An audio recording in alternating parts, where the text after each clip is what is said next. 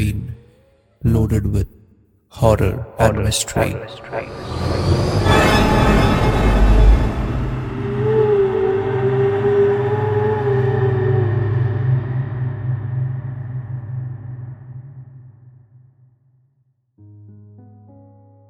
So finally Sadhvi और राहुल ने एक नया घर लेने का डिसाइड किया।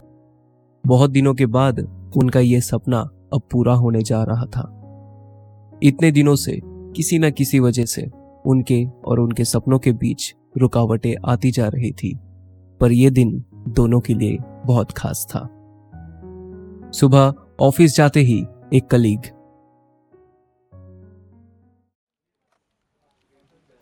ए Rahul boss wants you in his cabin बोल के मुस्कुराते हुए अपने क्यूबिकल में जाके बैठ जाता है। थोड़ा सा घबराए हुए राहुल ने भी बॉस के केबिन की के तरफ़ कदम बढ़ाए। मे आई कम सर अरे Rahul come sit sit so I was going through your work and during last six months you have done a great job your dedication and skills have been beneficiary for the company तो boss होने के नाते मेरा भी फ़र्ज़ है कि you get a return gift here your promotion letter Rahul बस थैंक यू कह के मुस्कुराते हुए लेटर को हाथ में लिए निकल पड़ता है। राहुल के दिमाग में एक रोमांटिक आइडिया आया और तुरंत उसने साध्वी को कॉल लगाया।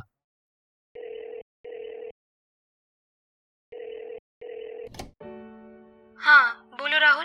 साध्वी आज हम डिनर पे जाने वाले हैं। बी रेडी ओके हाँ ओके बट हुआ क्या? अचानक से डिनर किस खुशी में हूँ वो तो एक सरप्राइज़ है। अच्छा। वैसे आपके लिए भी एक सरप्राइज़ है। रियली क्या है बताओ?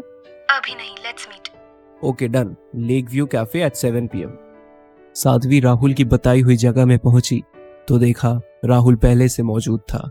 दोनों काफ़ी एक्साइटेड थे अपने सरप्राइज़ को लेकर। राहुल से और रहा नहीं गया। अपने बैग से प्रमोशन लेटर निकाल के साध्वी के हाथ में थमा दिया। पता है साध्वी आज क्या हुआ? I got promoted Okay, that's a good news, yeah? So proud of you. Finally. अच्छा ये तो हुआ। व्हाट्स योर सरप्राइज़ हाँ Okay. थोड़ा पास आओ। आई एम प्रेग्नेंट साध्वी क्या, क्या तुम सच कह रही हो? You are pregnant oh my god you oh my god you are pregnant you are not kidding right ये न्यूज़ सुन के राहुल की खुशी का ठिकाना नहीं रहा। साध्वी ने उसे शांत करने की बहुत कोशिश की। पर राहुल किसकी सुनने वाला था। रेस्टोरेंट में मौजूद सारे लोगों को ज़ोर ज़ोर से बताने लगा और ड्रिंक ऑफ़र करता रहा। उस रात दोनों ने खूब मज़े किए और डिसाइड किया कल ही वो नया फ्लैट देखने जाएँगे। सुबह राहुल की नींद खुली तो देखा साध्वी पहले से तैयार उसके सामने खड़ी है। क्या बात है मैडम, आज जल्दी उठ गए। जल्दी उठो बाबा we are already late breakfast ready है अब बस तुम रेडी हो जाओ। ओके मैडम बोल के राहुल झटपट से रेडी होके साध्वी को लेकर फ्लैट की ओर रवाना हो गया। फ्लैट देखते ही साध्वी को एक ही झलक में पसंद आ गया और उसको मानो बालकनी से प्यार हो गया। साध्वी ने बिना कुछ सोचे समझे राहुल को फ्लैट लेने के लिए हाँ कह दी। वो दोनों जिस घर में पहले रहते थे, वो घर मानो एक इंसान के लिए भी कम पड़ जाए। और साध्वी प्रेग्नेंट भी थी तो नया घर उनको वैसे भी लेना था। ये फ्लैट उन दोनों की खुशियाँ भरने के लिए काफ़ी थी। कुछ ही दिनों में वो दोनों फ्लैट में शिफ्ट हो गए। साध्वी ने बड़े प्यार से फ्लैट को सजाया। साध्वी सारा दिन घर में अकेली रहती थी। तो एक दिन राहुल ऑफ़िस से घर आते वक्त एक पेट शॉप से साध्वी की फेवरेट डॉग गोल्डन रेट्रीवल ली साध्वी को ये अनएक्सपेक्टेड गिफ्ट काफ़ी पसंद आया। उसने राहुल को कस के गले लगा के थैंक यू कहा और गोद में कुत्ते को लेके एक छोटी सी बच्ची की तरह उसके साथ खेलने लगी और उसका नाम बेला रखा। देखते ही देखते कुछ और महीने गुजर गए और उनकी ज़िंदगी में काफ़ी खुशी थी। पर मानो उनकी किस्मत को कुछ और ही मंजूर था। कुछ दिनों से बेला अजीब हरकतें करने लगी थी और एक दिन राहुल ऑफ़िस से लौटा तो देखा साध्वी काफ़ी परेशान थी। राहुल बेला कहीं भी मिल नहीं रही है। बोल के साध्वी रोने लगी। राहुल साध्वी के पास जाके बैठा और उसके सर पर हाथ सहलाते हुए कहा साध्वी बेला मिल जाएगी। तुम तुम रो मत। दोनों ने फ्लैट के आसपास जाके पूछा और सिक्योरिटी गार्ड से भी पूछा कि किसी ने बेला को देखा तो नहीं, पर किसी ने बेला को कहीं नहीं देखा। राहुल साध्वी को इस हालत देख काफ़ी मायूस हो गया। उसने बेला की मिसिंग पोस्टर्स लगवाए, पर कोई फ़ायदा नहीं हुआ। साध्वी धीरे धीरे दुख को भुला रही थी, और उसने एक पूजा करने की सोची। उसने राहुल से इस बारे में बात की तो राहुल साध्वी की ये बात को टाल नहीं पाया। राहुल ने पूजा की सारी तैयारी कर ली, पर ठीक पूजा के एक दिन पहले राहुल को इंपॉर्टेंट मीटिंग के लिए कॉल आया। उसे उसी रात बैंगलोर जाना था। साध्वी राहुल से काफ़ी नाराज़ हो गई। राहुल ने उसे समझाते हुए कहा कि इंपॉर्टेंट मीटिंग है, जाना तो पड़ेगा ही, नहीं तो उसे नौकरी से निकाल भी दिया जा सकता है। बात जब राहुल की नौकरी पर आई तो साध्वी भी कुछ नहीं कर सकती थी। राहुल ने कहा कि वो घर जल्द से जल्द आने की कोशिश करेगा। पूजा के दिन साध्वी को सब अकेले संभालना पड़ा। आसपास के फ्लैट में रहने वालों ने भी साध्वी की थोड़ी सी मदद की।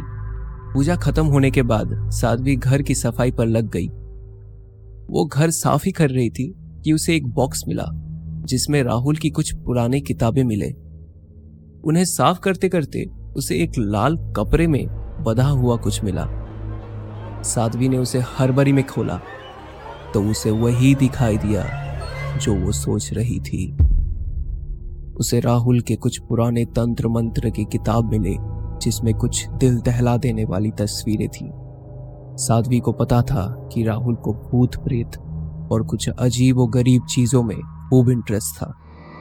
पर नए घर में रहने से पहले राहुल ने साध्वी को वादा किया था कि वो इन सब चीज़ों को फेंक देगा और कभी भी हाथ नहीं लगाएगा। साध्वी को बहुत गुस्सा आया। उसने झट से अपना फ़ोन उठाया और राहुल को कॉल किया। The number you are calling is currently switched off. Please try later. जिस नंबर से आप सब साध्वी ने फिर कॉल लगाया। फिर भी कोई फ़ायदा नहीं हुआ। साध्वी ने फ़ोन बिस्तर पर पटक दिया और डिनर करने चली गई। डिनर करने के बाद साध्वी को काफ़ी थकान महसूस हो रही थी। वैसे भी आज का दिन उसके लिए काफ़ी लंबा था। साध्वी को धीरे धीरे नींद आने लगी और कुछ ही देर में वो सपनों की दुनिया में खो गई। अचानक उसकी आँख खुली तो देखा वो एक अंधेरे कमरे में बंद है। और उसके सामने राहुल ज़मीन की तरफ़ मुँह लटकाए खड़ा है। साध्वी तुरंत उसके पास गई और उससे पूछा कि राहुल? राहुल क्या हुआ तुम्हें? तो राहुल कुछ बताओ ना। और राहुल ने धीरे धीरे अपना मुँह उठाया और साध्वी ने जो देखा उसके लिए वो तैयार नहीं थी। राहुल का मुँह खून से भरा हुआ था। उसके मुँह से लेकर बदन तक अजीबो गरीब और गहरे घाव थे। उसके शरीर से मानो पानी की तरह खून बह रहा था। साध्वी ये सब देख के पागलों की तरह ज़ोर ज़ोर से चिल्लाने लगी, पर राहुल मानो बहरा हो गया। वो एक ही बात बार बार दोहरा रहा था। मुझे मुझे माफ़ कर दो। मैं मैं मैं बच्चे को कुछ नहीं होने दूँगा। मुझे माफ़ कर दो। मैं बच्चे को कुछ नहीं होने दूँगा। बच्चे को कुछ नहीं होने दूँगा।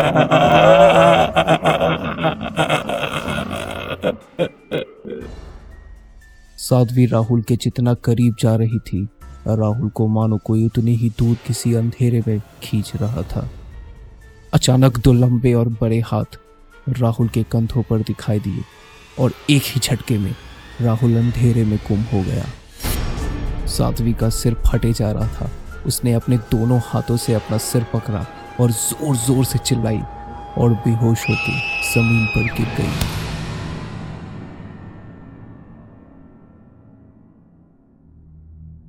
नींद खुली तो साध्वी ने अपने आप को अपने ही बेड पर पाया। डर के मारे पसीने से भीग गई थी। उसका गला कागज़ की तरह सूख गया था। उसने पानी का बोतल लिया और सारा पानी एक ही बार में खत्म कर दिया। साध्वी काफ़ी घबराई हुई थी। उसने राहुल को कॉल किया, पर राहुल ने कॉल नहीं उठाया। साध्वी को लगा कि ये एक बस पूरा सपना है और कुछ नहीं, पर फिर भी बेचैनी कम नहीं हो रही थी। उसने फिर राहुल को कॉल करने की सोची, पर अचानक से उसे एक अननोन नंबर से कॉल आया। रात के तीन बजे कौन कॉल कर रहा है? हेलो? जी मेरी बात सातवीं माथुर से हो रही है। हाँ? पर आप कौन? मैं पुलिस कमिश्नर ध्रुवा रानाडे बोल रहा हूँ। हमें लगता है कि आपके हस्बैंड की मौत हो चुकी है। बॉडी के पास जो बैग मिला है उसमें से आपका डिटेल्स मिला।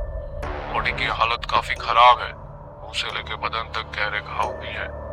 आइडेंटिफिकेशन के लिए जल्द से जल्द आप पुलिस स्टेशन आ जाइए।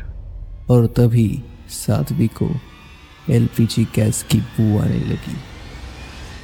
और इस वक्त की बड़ी खबर मुंबई से आ रही है जहाँ हीरा नंदानी इलाके की इमारत में आग लग गई थी। आपको बता दें कि लेवल टू फायर ये बताया जा रहा है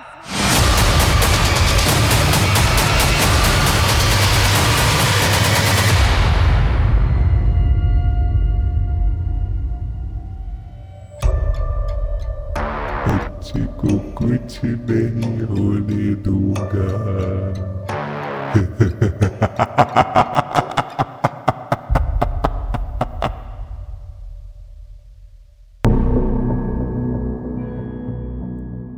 You were listening to Midnight Talks with Praveen.